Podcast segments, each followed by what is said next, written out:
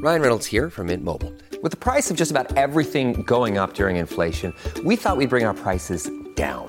So to help us, we brought in a reverse auctioneer, which is apparently a thing. Mint Mobile unlimited premium wireless. Ready to get 30, 30, bit to get 30, bit to get 20, 20, 20, bit to get 20, 20, bit to get 15, 15, 15, 15 just 15 bucks a month. So, Give it a try at mintmobile.com slash switch. $45 upfront for three months plus taxes and fees. Promo rate for new customers for limited time. Unlimited more than 40 gigabytes per month. Slows. Full terms at mintmobile.com.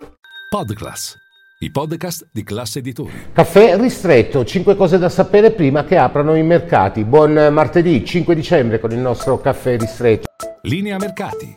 In anteprima, con la redazione di Class CNBC, le notizie che muovono le borse internazionali. Allora partiamo dal sentiment di mercato, c'è come un clima di anelito interrotto dopo la frenata che si sono presi i eh, listini al termine di diverse settimane consecutive di rialzo, restano però vivi alcuni degli indicatori che testimoniano la fiducia degli investitori verso un possibile, una possibile svolta di politica monetaria verso un clima più accomodante. L'oro è ancora ampiamente sopra la soglia dei 2000 dollari, il bitcoin che viaggia verso i eh, 42.000 dollari e il eh, compatto del reddito fisso che rimane contenuto. Tutti segnali di un possibile taglio da parte di BCE e Fed. Sarà vero? Beh, è questo il secondo punto delle nostre cronache perché di fatto eh, per quanto riguarda i tagli di BCE e Fed c'è troppo ottimismo. Ricridere il capo investimenti di BlackRock ha appena definito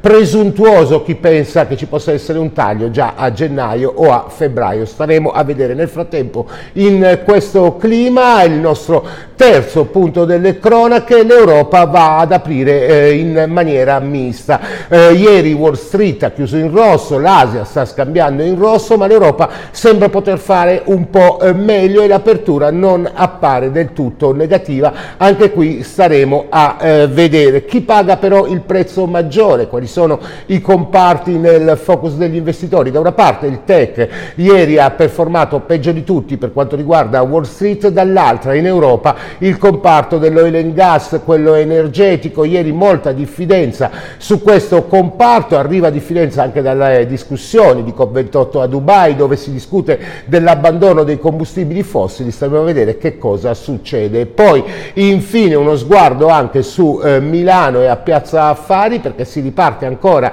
appena sotto quella soglia dei 30.000 eh, punti che è una soglia psicologica importante, 20.900 erotti il livello di partenza, staremo a vedere se è il giorno in cui Milano supera quota 30. Per ora, buona colazione.